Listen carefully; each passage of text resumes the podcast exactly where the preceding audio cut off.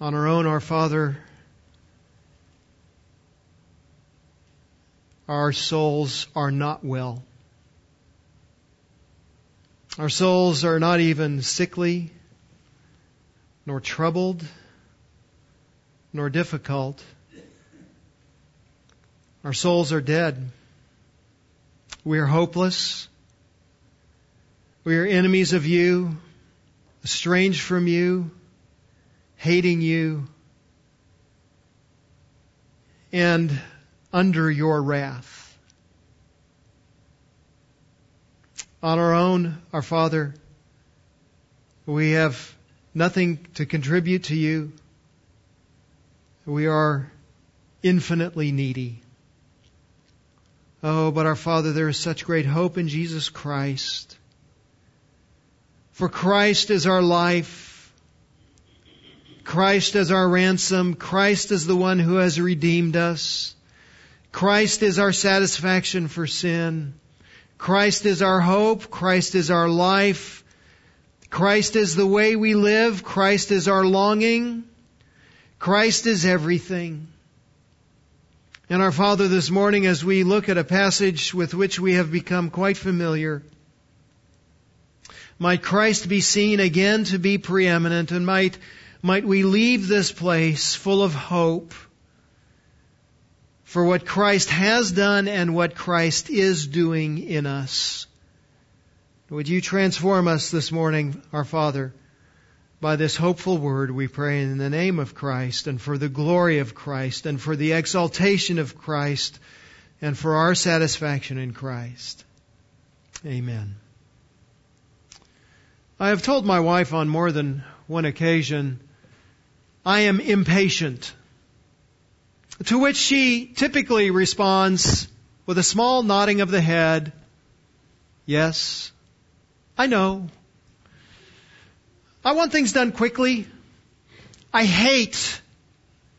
I know, and I, and I know we're not supposed to use the word hate. We've taught our children don't use the word hate, but I hate waiting. I want a 24 hour virus to go away in six hours. I want one day, one day dry cleaning done in six hours. I want one hour dry cleaning done in 15 minutes. I want fast food to be faster food. I want to speed read books in fact, I, I listen to a fair number of books on Audible, and there's a mechanism on there where you can speed it up to like one and a quarter or one and a half times the normal rate. I've been known to do that so that I can get through the book more quickly. I I I, um, I don't like traffic lights. I've never met a traffic light yet that turned green fast enough for me or red fast enough for the guy next to me. Um, I, I, I get tired of the slowness of inter- internet pages loading. If it takes more than about 2.2 seconds, I'm hitting the refresh button. If it takes more than about seven seconds, I'm, I'm quitting my browser because there's obviously something wrong that needs to be fixed and rebooting my browser. And if it takes more than about 10 seconds, I'm shutting the whole computer down because something has definitely gone wrong. It should never take this long and, and I need to reboot this whole thing and get it going properly. I want tomorrow's tasks done to be done to be done yesterday. Unfortunately, the world in which I live in, tomorrow, to, to, uh, tomorrow's tasks aren't done yesterday. Uh, yesterday's tasks are done tomorrow. And I want the process of sanctification to be done today. I want to be done today. So that I can go home and I can leave here and say, okay, that's it. Check that off my list. I'm sanctified. It's all done. Nothing more to do in the sanctification process. For me, I am fully mature. There's nothing more to accomplish. I am complete in Christ in every sense. And I suspect that while none of us would say it quite that way, most of us are impatient with sanctification. We want to be holy. We want to be sanctified. We want to be like Jesus Christ. We just don't want to go through the hourly, daily, weekly, monthly, yearly process of becoming holy. We want to be holy now. And that mindset has likely been part of what has generated some false teaching about sanctification, things like the second act of grace and perfectionism. People just getting tired of the process of, of sanctification and coming up with a means by which they say, I'm done, even if they really aren't done yet. But in His sovereign wisdom, God has mandated that the process of sanctification will take time. It will take the hourly and daily application of the Word of God to hundreds of decisions that we make every day. And hundreds of thoughts and attitudes that we cultivate every day. And hundreds of actions that we take every day. And it will it will call for those actions to be repeated not just daily but weekly, monthly, yearly for decades to cement our sanctification in Christ. And no matter how mature we become, we will always live with the reality that there still is remaining sin in us. No matter how sanctified we get, no matter how mature we are in Christ, there will always be remaining sin in us. And it is it is that very issue that the apostle Paul is dealing with in Romans chapter 7 verses 14 to 25 and I invite you to come back to that text with me. And Paul has been talking here about the reality of indwelling sin and this indwelling sin still stays with us. Though we are in Christ, there's still a remainder of sin in, in us, dwelling in us, even like an illegal squatter might be living in a home that he does not legally own. This is what, this is Paul's message in this section, verses 14 to 25. The believer's life is a battle against remaining sin. The believer's life is an ongoing, persistent, unending battle against remaining sin. The believer can be assured that he will always be battling against remaining sin. The believer's life is a battle against remaining sin. We are looking at this passage, verses 14 to 25, for the third time now. And in previous weeks, we have seen the two laments of the apostle Paul in this passage. And today, we will see the believer's hope and the believer's reality. The believer's hope and the believer's reality. The believer's life is, Paul says in this passage, a battle against remaining sin. And, and we've taken some time to unpack the, the um, identification of who Paul is talking about in this passage. So, 18 times in this passage he uses the personal pronoun I. And he is, we have discovered, talking about himself, and he is talking about himself as a mature believer. He's not talking about himself as an unbeliever, but he's talking about someone who has been redeemed and transformed and even is walking in maturity, even the maturity of an apostle. And, and there are multiple reasons for saying that. But uh, one of the things particularly that we have drawn attention to is the fact that Paul hates the sin that he does. His very uh, perspective on what sin is and how he relates to it has been changed. So he says in verse 16, uh, if I do the very thing I do not want to do, I agree with the law, confessing law is good. I don't want to do my sin. In fact, he says explicitly in verse 15 that he hates it. And he says again in verse 20 that he is, he is doing the thing that he does not want to do. So his desires have changed. His, his perspective on what sin is and how sin should be responded to has changed. He has a fundamentally changed attitude and perspective towards sin. And this is only the mark of a redeemer, of a redeemed man. Only a redeemed man hates sin at this level. And moreover, he not only hates sin, but he also loves righteousness. So he says, in verse 20, uh, verse 19, the good that I want. In other words, I have a I have a new desire and I have a new longing and I have a new wish to do something that is pleasing to the Lord. And he talks about that again in verse 21. Uh, I, I am the one who wants to do good. I have this this desire to do that which is pleasing to the Lord, honorable to the Lord, is morally right and upstanding and righteous. That's that's me. He is yearning for the completion of his faith. He has a genuine faith. God has started to transform him. God has changed his longings. God has changed his desires. And he is waiting for the completion of that faith. So in this section, Paul is talking about himself. Paul is talking about himself as a mature believer. And we have noted that, that when Paul talks about doing the thing that he doesn't want to do and not doing the thing that he does want to do, he's not talking about all the time, every time, but he is He's talking about something perhaps that is repeated, but he's not someone that, that lives there consistently. Uh, this is this is his explanation, though, of of what is happening when the believer does engage in some kind of sin. So here he is talking, in some sense, about a believer's godly anxiety. It is his anxiousness to be godly and his sorrow and his anxiousness over remaining sin and remaining sin's influence in his life.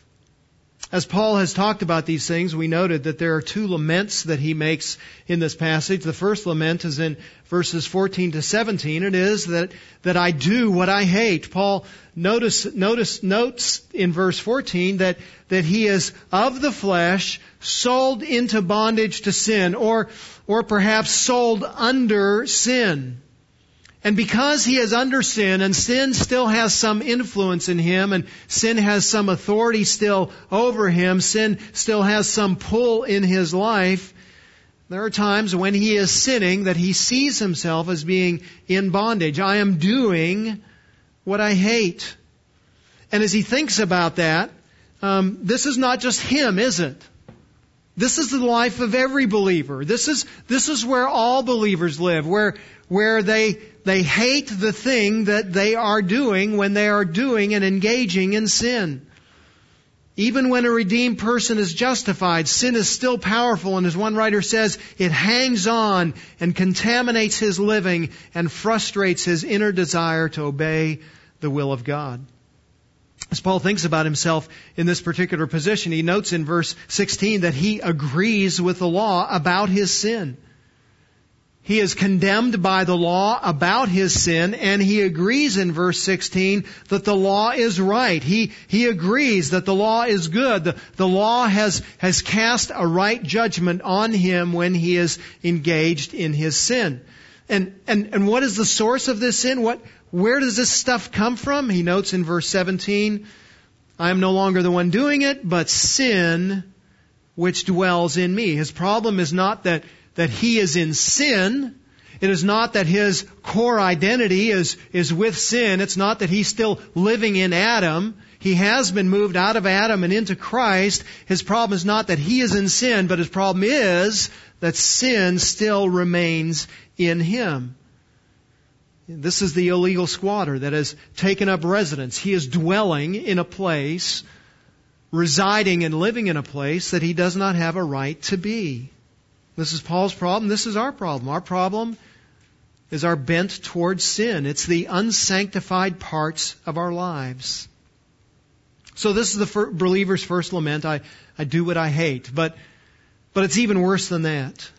Verses 18 to 12, 20 tell us that there's a second lament. I don't do what I love. So notice he says in verse 18, there is nothing good that dwells in me that is in my flesh. When, when I do what, what I do out of not the power of the Spirit, but out of the power of the flesh, there is nothing good that happens.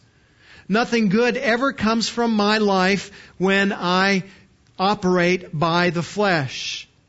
And, and when I am operating by the flesh, I don't do what I now desire to do. When I operate by the flesh, I, I don't do what I now love to do. So he says in verse 18, the willing is present in me. I have a new desire and I, I have a new longing, but the doing of the good is not. I'm not doing the thing that, that I love to do and that I want to do.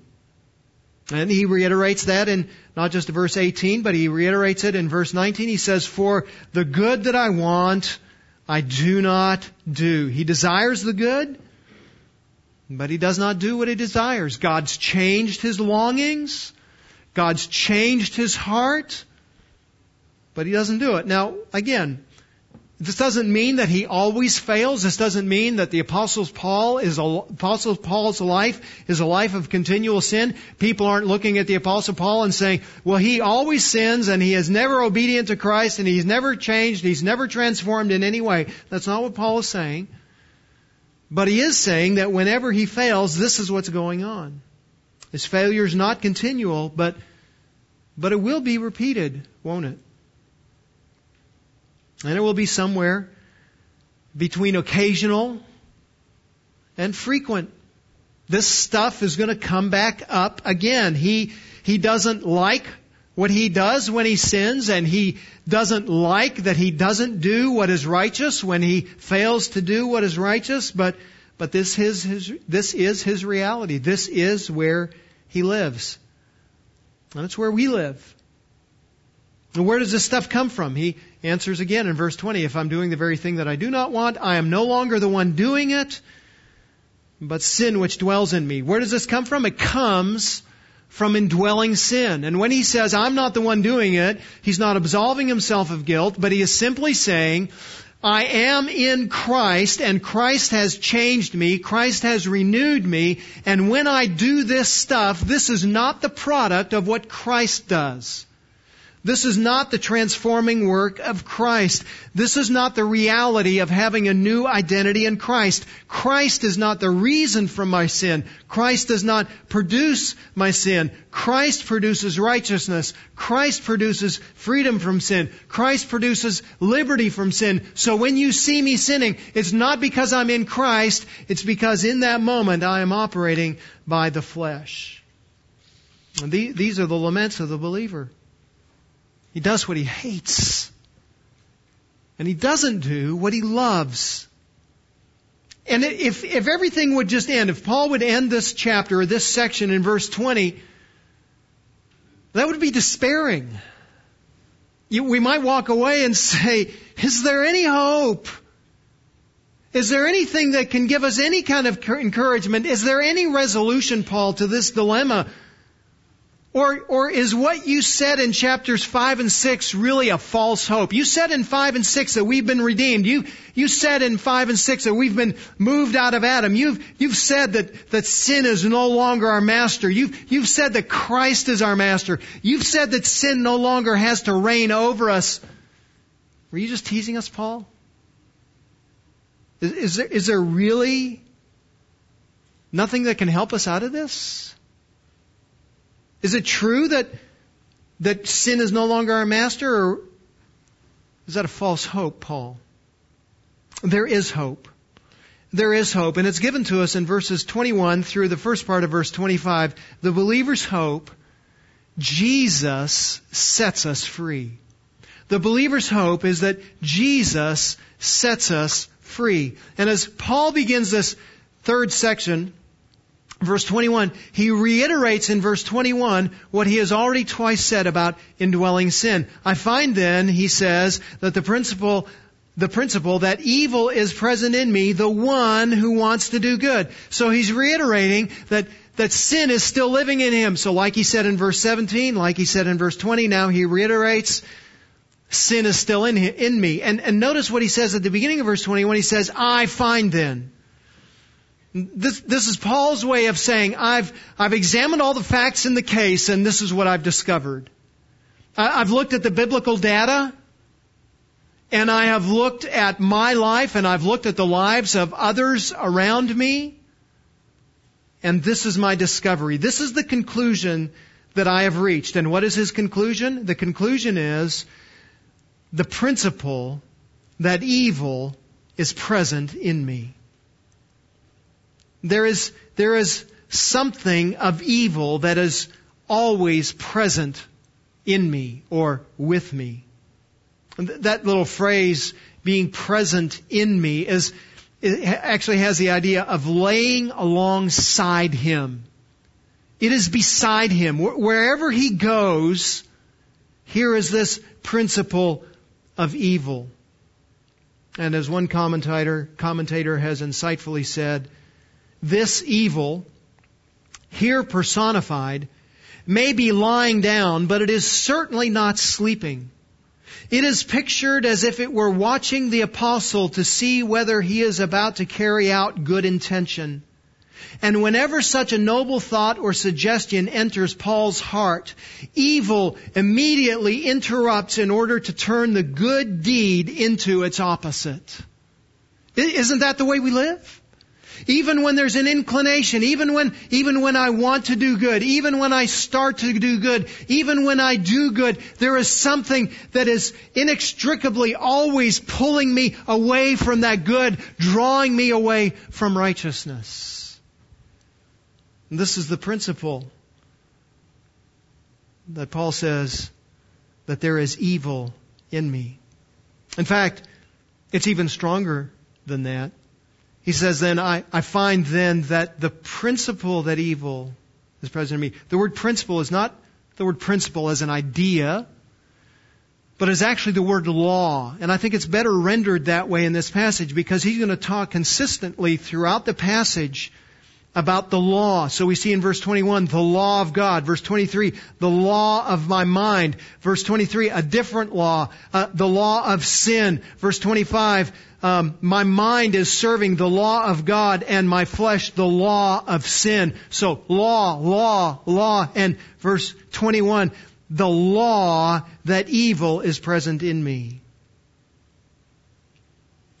When Paul says um, the law, he's talking about something that is more than just an idea.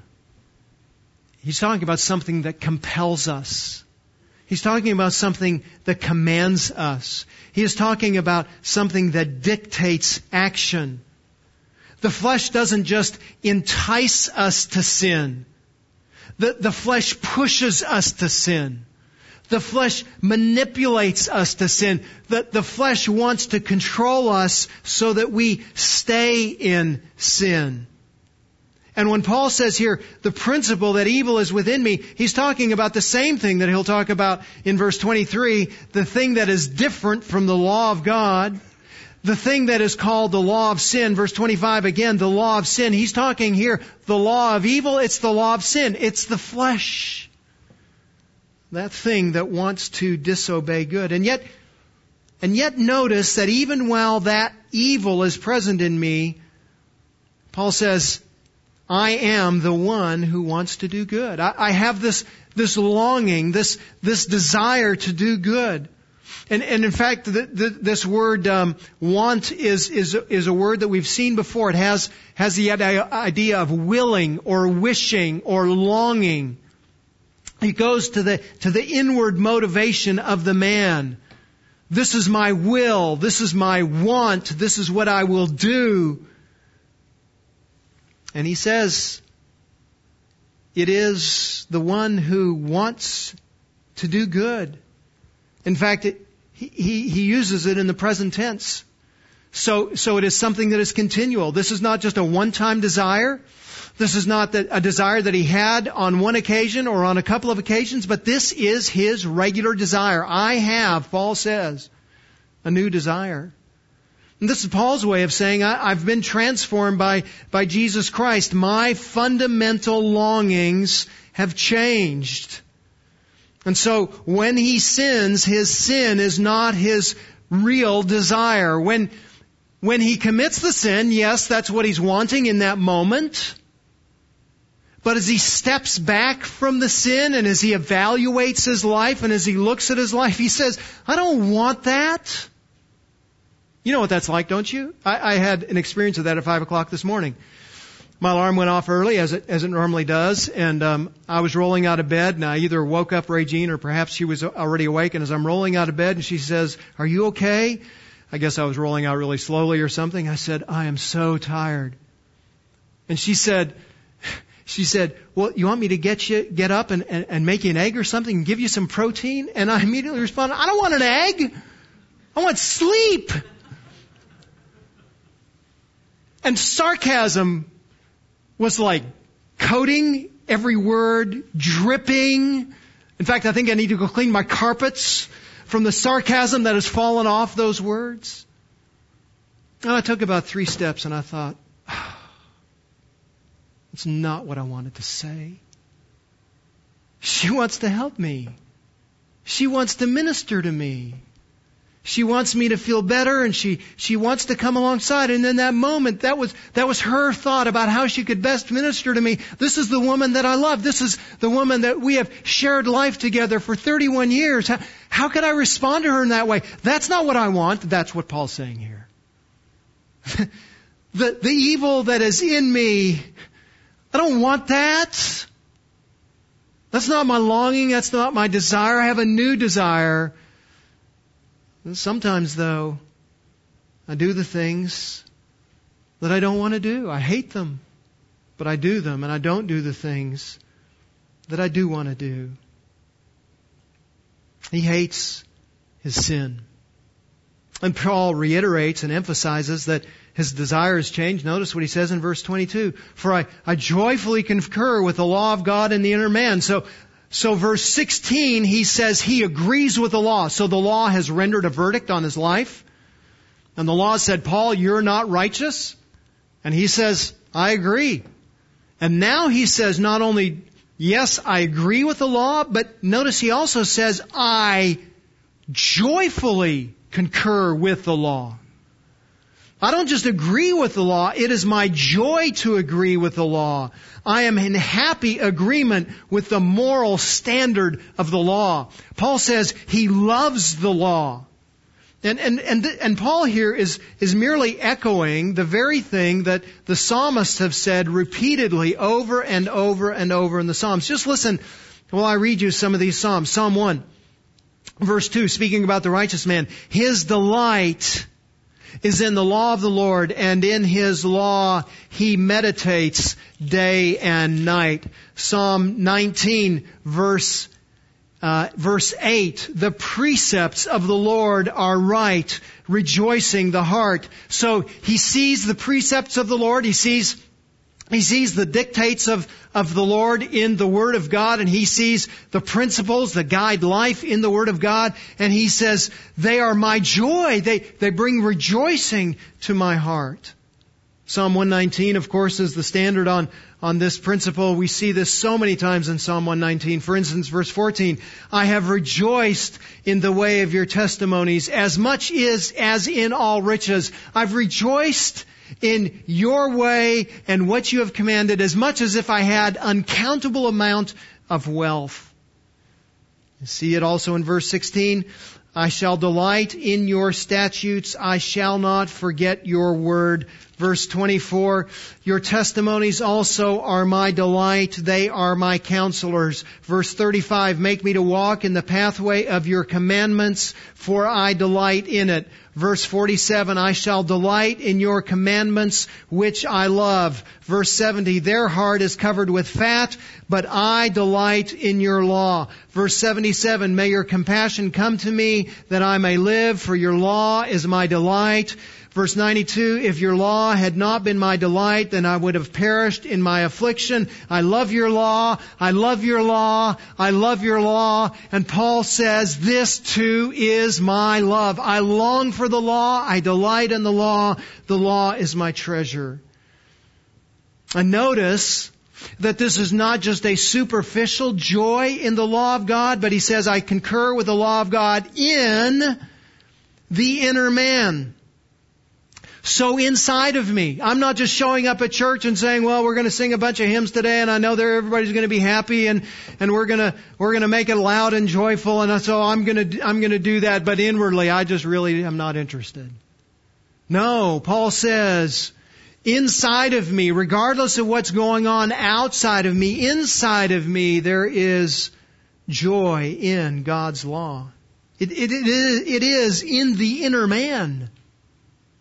This is Paul's way of saying that the inner man has been renewed. The inner man has been changed.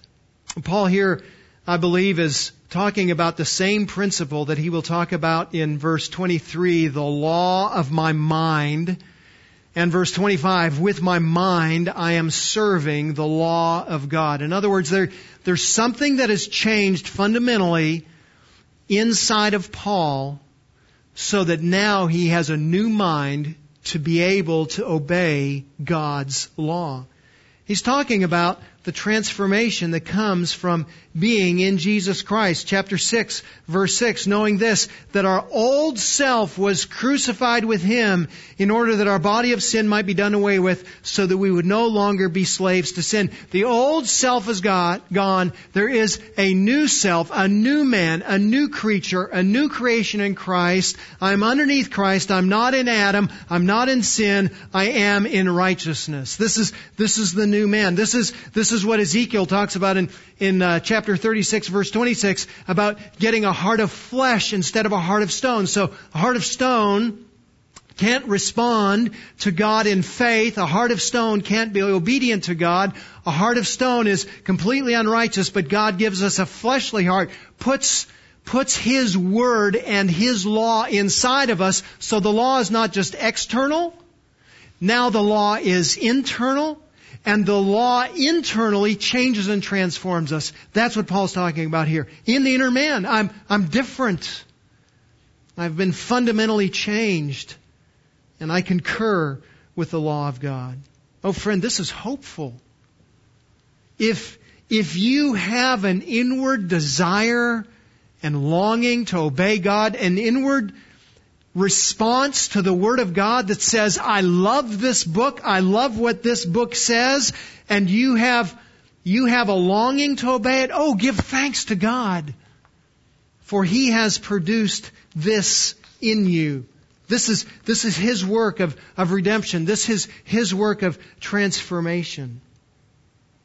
Then, having said that in verse 22, again in verse 23, kind of like a cycle back and forth, Paul comes back to this same theme of wrestling in verse 23. So I concur with the law of God. I, I agree with, I delight in the law of God. But verse 23, I see a different law in the members of my body the way my body is responding and the way the flesh uses my body, I see something different going on. It's different in what way? It is different from the law of God. It's not God's law that's being worked out in my body when I sin. It's a different law. He will identify that different law in verse 23 as the law of sin. And at the end of this section, verse 25, he says, on the other hand, with my flesh, I am obeying the law of sin. This is this different law. It's the law of sin. It's the law of evil. And it's being worked out in my members. Throughout my body and throughout my life, this law of sin is being worked out in me and through me. Now, he is not saying that the body is inherently evil. He's not being Gnostic. He's not saying um, that in and of itself the body is evil. He's saying the body is neutral in the sense that the body itself doesn't compel us to sin, but it is the flesh that takes the body and uses the body and produces evil in and through that body. It's, it's interesting that, that Paul uses very similar language or uses a similar picture in chapter 3 when he, when he talks in chapter 3 about the depravity of man and the fallenness of man. Listen to how he identifies the different body parts in which our depravity is manifested. Chapter 3 verse 13. Their throat is an open grave. With their tongues they keep deceiving. The poison of asps is under their lips, whose mouth is full of cursing and bitterness. Their feet are swift to shed blood. Verse 18, there is no fear of God before their eyes. So, with their throat and tongue and lips and mouth and feet and eyes, Paul says there is manifestation of sin. And this is the reality in which we live.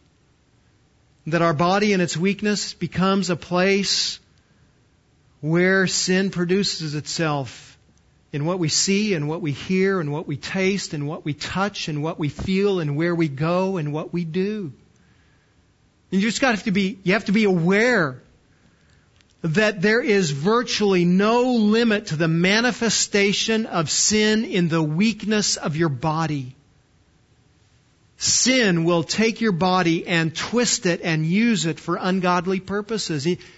And we need to be, need to be aware of that, cognizant of it, and acting on it. And in all honesty, there were two or three times this week where I was sitting at my desk and and I said, Lord, my, my body is physically tired. I didn't get enough sleep last night, and I know that in my body, when my body is sleep deprived, I have a propensity to sin in this area. Lord, would you keep me from that? Would you, would you keep my mind focused on you? Would you, would you cause my affections for you to be stronger than the inclination of the flesh, which is desiring to use my body in a way that is contrary to be obedient to you? Oh, brothers, you, you need to be thinking that way.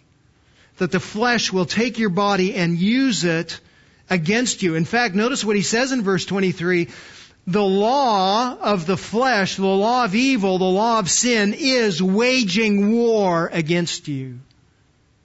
It's in a battle against you.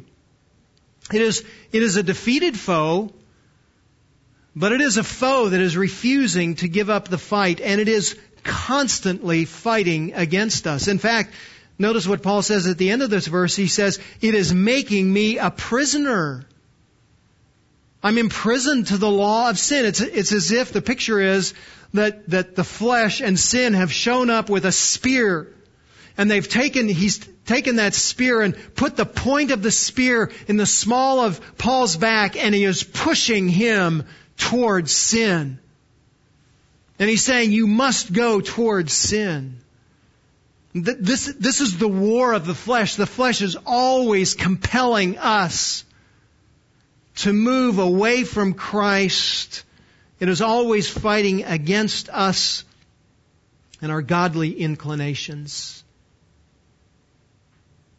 But notice as well the inference that if, if the flesh is fighting against him, that he's also fighting against it. He hasn't given up. He's not said, well, woe is me, I just have this, I have this weak body and the flesh that still remains and there's nothing I can do about it, so I'm just gonna have to give in and I'm just gonna have to indulge and I, I can't change. No, he, he fights, he resists, he persists. So, so he says, for instance, in 1 Timothy chapter 1, uh, read the first 17 verses. In the 18th verse, Paul writes this, This commandment I entrust to you, Timothy, my son, in accordance with the prophecies previously made concerning you, that by them you fight the good fight. Don't give up, Timothy. Don't quit, Timothy. Don't, don't stop, Timothy. Keep resisting. Keep pursuing. Keep fighting against the flesh. It's, it's a good fight. And Paul speaks elsewhere in perhaps the, the preeminent passage about fighting against the flesh and, and how to win that fight. He says in Galatians chapter 5 verse 16, but I say walk by the Spirit and you will not carry out the desire of the flesh. For the flesh sets its desire against the spirit. The, the flesh is pushing against the spirit. The flesh is warring against the spirit of God. And the Spirit is warring against the flesh, for these are in opposition to one another, so that you may not do the things that you please. But, verse 18, if you're led by the Spirit, you're not under the law. You, you can fight. You can resist. You don't have to give up. You don't have to give in. There is a war. Stay vigilant in the war. Pursue the battle. Stay in the battle. Don't quit. Don't ever give up. And yet, because of this war, because of this attempt of the flesh to make Paul a prisoner of the law of sin, because of the weakness of the members of his body, he almost explodes in verse 24 in what sounds like despair and despondency. Verse 24, wretched man that I am. The word wretched means miserable. It means to be filled with anguish. He, he feels the grief and the weight and the horror and the emptiness and, and, and the putridness of the sin. And it grieves him. I am sick of this. I, I hate this. It is constantly pulling against him and he, he wants to know more of the power of the Spirit to fight against the flesh and he wants to know less of the victory of the flesh. And as he looks at himself and as he looks at when he commits sin and he, he looks at his failures and he looks at his weaknesses and he just says, I'm still wretched. Who will set me free? Who's going to free me from this? Who can come that is outside of me that can take the bondage and the shackles of sin? There's no one. No one can do it, and certainly I cannot do it. It's not in me, and it's not in my righteousness. Who's going to set me free? Because the problem is not just that I'm ensnared. Notice what he says. Who will set me free from the body of this death? This is, this is a body of death. It's killing me. I don't know what Paul had in mind when he wrote that little phrase, the body of this death. But it could be that he was thinking about one of the Roman poets. A man named Virgil wrote a work called the Aeneid. And in one of the poems in the Aeneid, he talks about a man who is murdered and the criminal, because he is caught immediately, has the body of the murdered man strapped to him. Virgil writes this.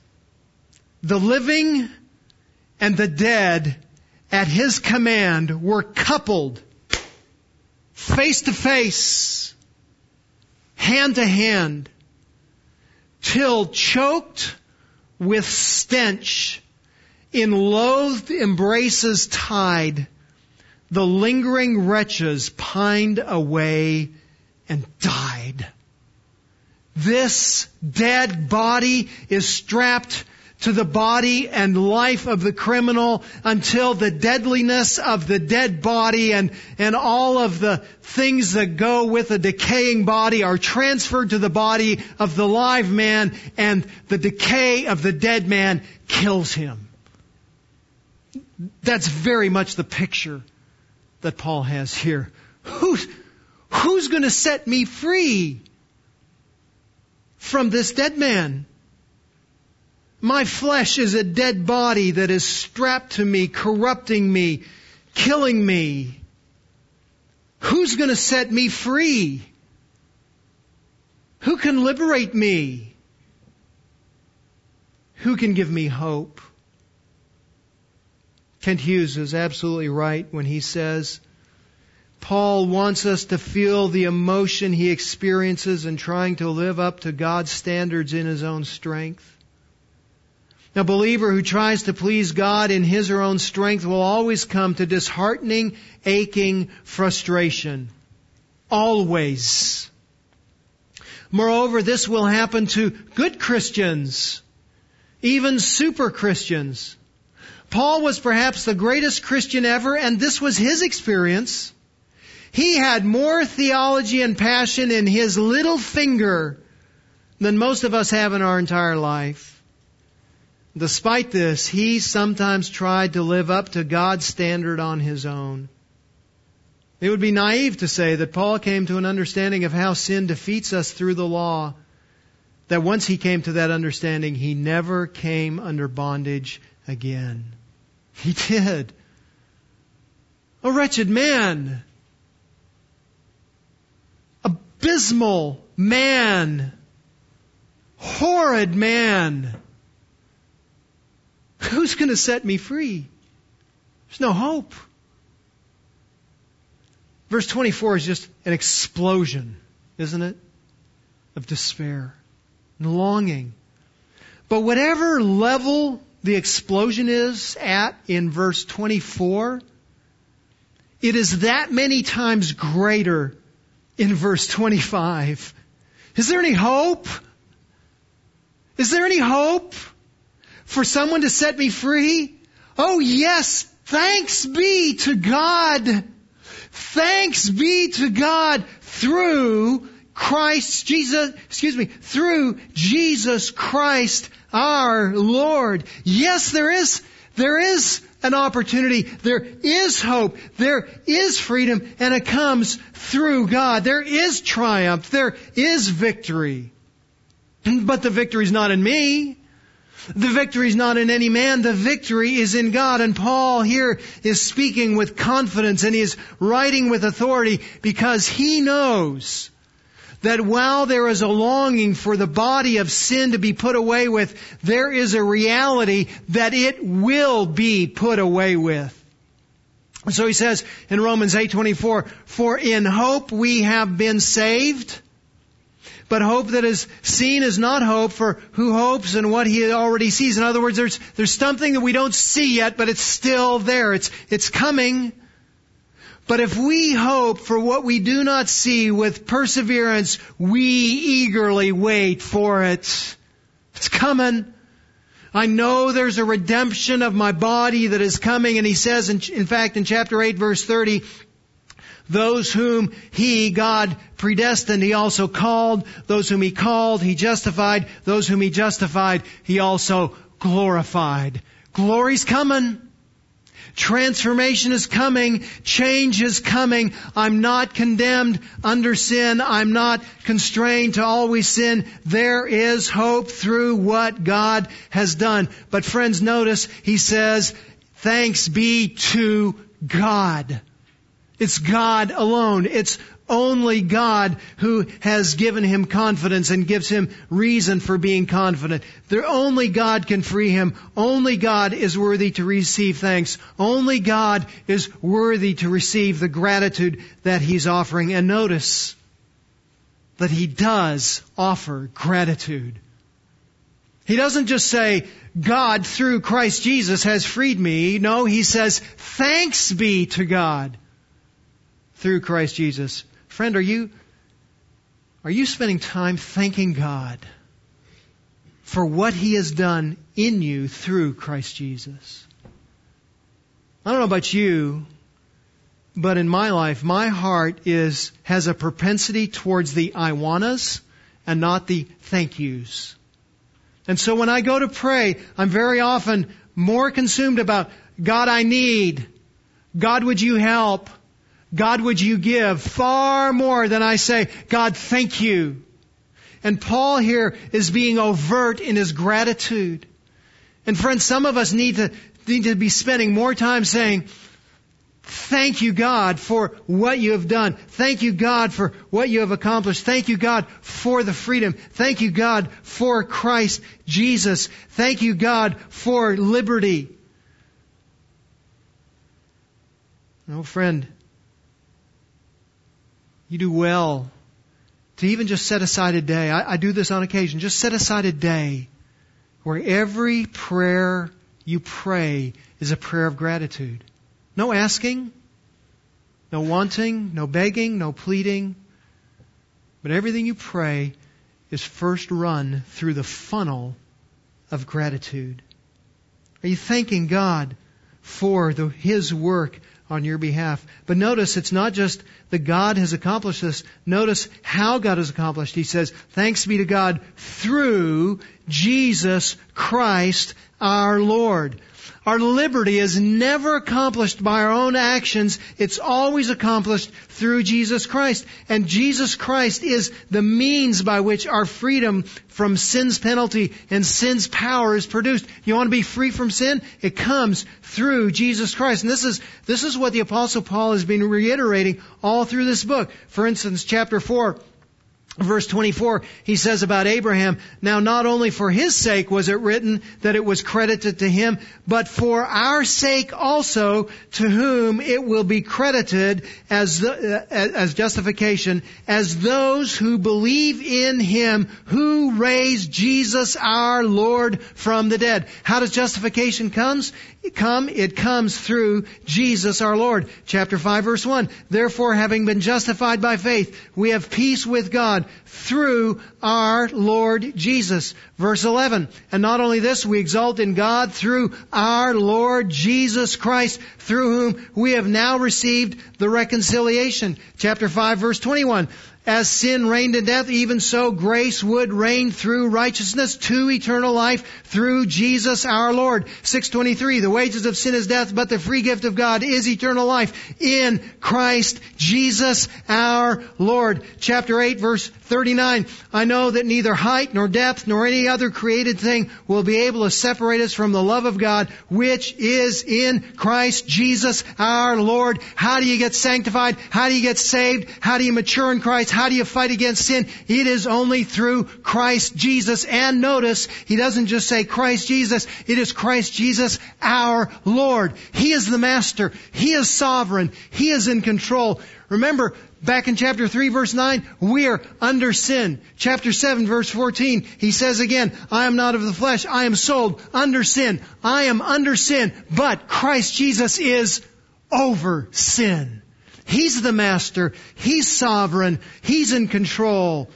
He is the means to get out of our sin. Oh, so friends, there is hope. There is hope for the believer in this battle against sin, and it is the work of Christ, and it is the lordship of Christ that is authoritative over sin. Now the question is, how does a believer come to know this reality? How, how, do we, how do we know and experience the reality that we've been set free? It kind of goes like this. I love that instrument right there, the piano. I love the piano. I wish I could play the piano. I grew up listening to classical music, so my folks loved classical music, and so when we had music on in the home, almost all the time it was classical, and I, I developed an affinity for it even today. Most of the time when I'm studying, you'll and come into my office, you'll hear me playing classical music. And of all classical music, I particularly love the piano pieces. My my heart's just drawn to them. And I, I wish I could I could play the piano. When my when I was young, my, my father offered to pay for lessons for me to learn the piano, but it sounded like discipline, so so I wasn't interested. Regine and I owned a piano for 15 years. But that didn't help me in my ability to play the piano because I never sat down to actually try to play the piano. I don't even know if I were to sit down at the piano, I don't even know enough about the piano to play chopsticks. Now, you could say, Terry, we want, we want to really help you in your quest to be able to play the piano that you love so much. And so you buy me a really fine piano. You have it delivered to my house. It's set up in my living room. And, um, and it is, it is the finest piano that money can buy. And, and, and with that, you get, you get a really fine leather chair for me to sit on. It's, it's just the right height, can be adjusted in just the right way. It is, it is, it is the best chair for sitting and playing the piano. And, and then you say, well, well, we don't want to just bring the piano, we've moved it, so let's make sure it's tuned. So you bring in someone to tune it. It is tuned perfectly.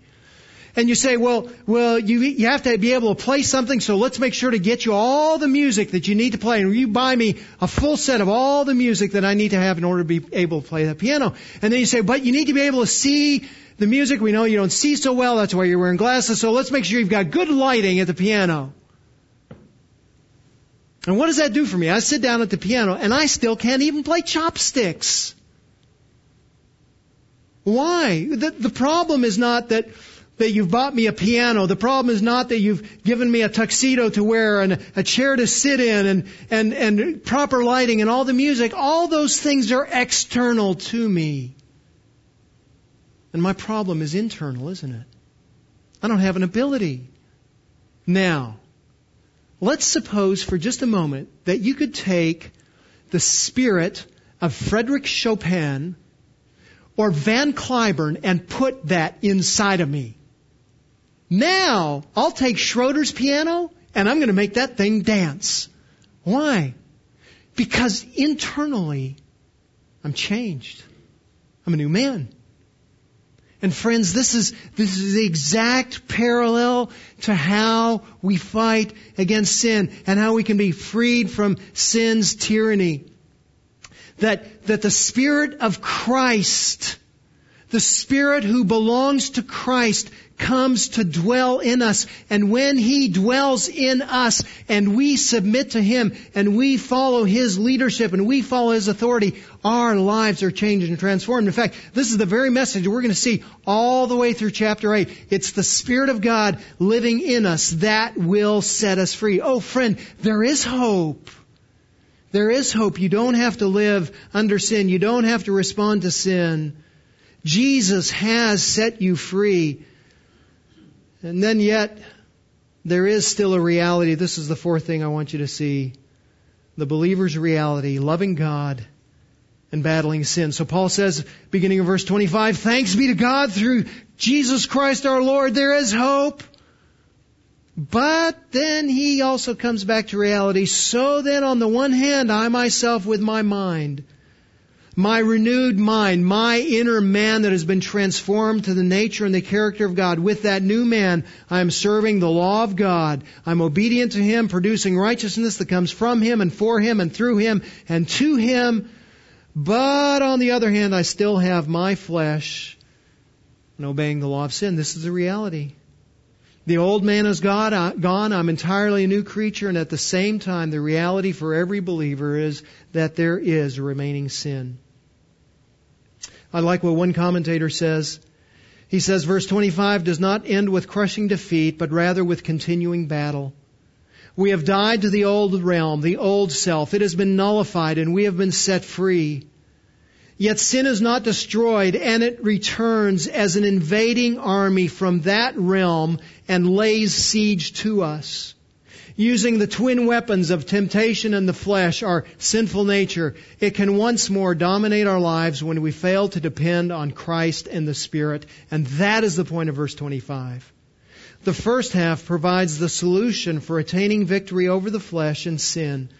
The second half reminds us that the battle is ongoing. Oh, friend, there's hope. But even in the hope, remember the reality. Now, in my notes, I have some applicational principles. I have seven more things to say, and we don't have time. So let me say two final things as we wrap this up. If you are struggling with sin, if you're feeling this pull, if you're feeling this tension, I am doing this stuff that I hate. And I'm not doing the thing that I want to do. I, I want to have the right word. Even when I roll out of bed at 5 a.m. and, and, and my body is weary and, and my mind hasn't still fully awakened, in that moment, I want the right word. I just don't always do it. Oh friend, if that's your situation, then you are almost certainly a believer in Christ because, because that's the longing of a believer. Only a believer has a renewed mind to have a renewed desire to think in a new way. And, and if that's your longing, it is very likely, most likely, because you are a believer in Christ. Take comfort in that. Now, friend, if this is not your tension, if this is not your wrestling, if you don't feel this weight, if you don't feel this pull, it is likely because it is almost certain that you are not a believer in Jesus Christ. If you are content with your sin, if you say, God isn't worried about my sin, God isn't concerned about my sin, I'm okay with God, and you don't feel the weight of your sin and the longing to be renewed and, and, and, and freed from it, it's very likely an indication that you have never trusted in Christ as your Savior. And what you need to do is you need to repent and you need to turn away from your sin and you need to, in faith, embrace Christ as your Savior. Embrace Christ. Have faith that He is the one who provided freedom from the penalty of sin so that He satisfied God. So God poured out His wrath on Him and God says, if you trust in Christ, then I will account Christ's death as sufficient for your death and I won't pour out my wrath on you. Have faith that God will do that and have faith that Christ is worth living for. That Christ has the answers. That Christ is worthy of your delight. Well, friend, you, you must repent if you are not a believer in Jesus Christ. You must come to Him in faith today. Would you do that? Would you believe that living for Him is better than living for sin? Our Father, we thank you for this passage which has dealt realistically with where we live. It has pointed out the true condition of our nature and heart and our being. And it has also provided hope for us. It has reminded us of what you do to change our inward longings and our inward desires. And it has begun to point us to Christ and the Spirit of Christ that will change us on a day to day level. And so would you continue to renew us? Would you continue to give us satisfaction in you? Would you continue to give us submission to the Spirit so that we might walk in hopefulness and victory? Would you do that for us, Father, even this day? We pray in the name of Christ. Amen.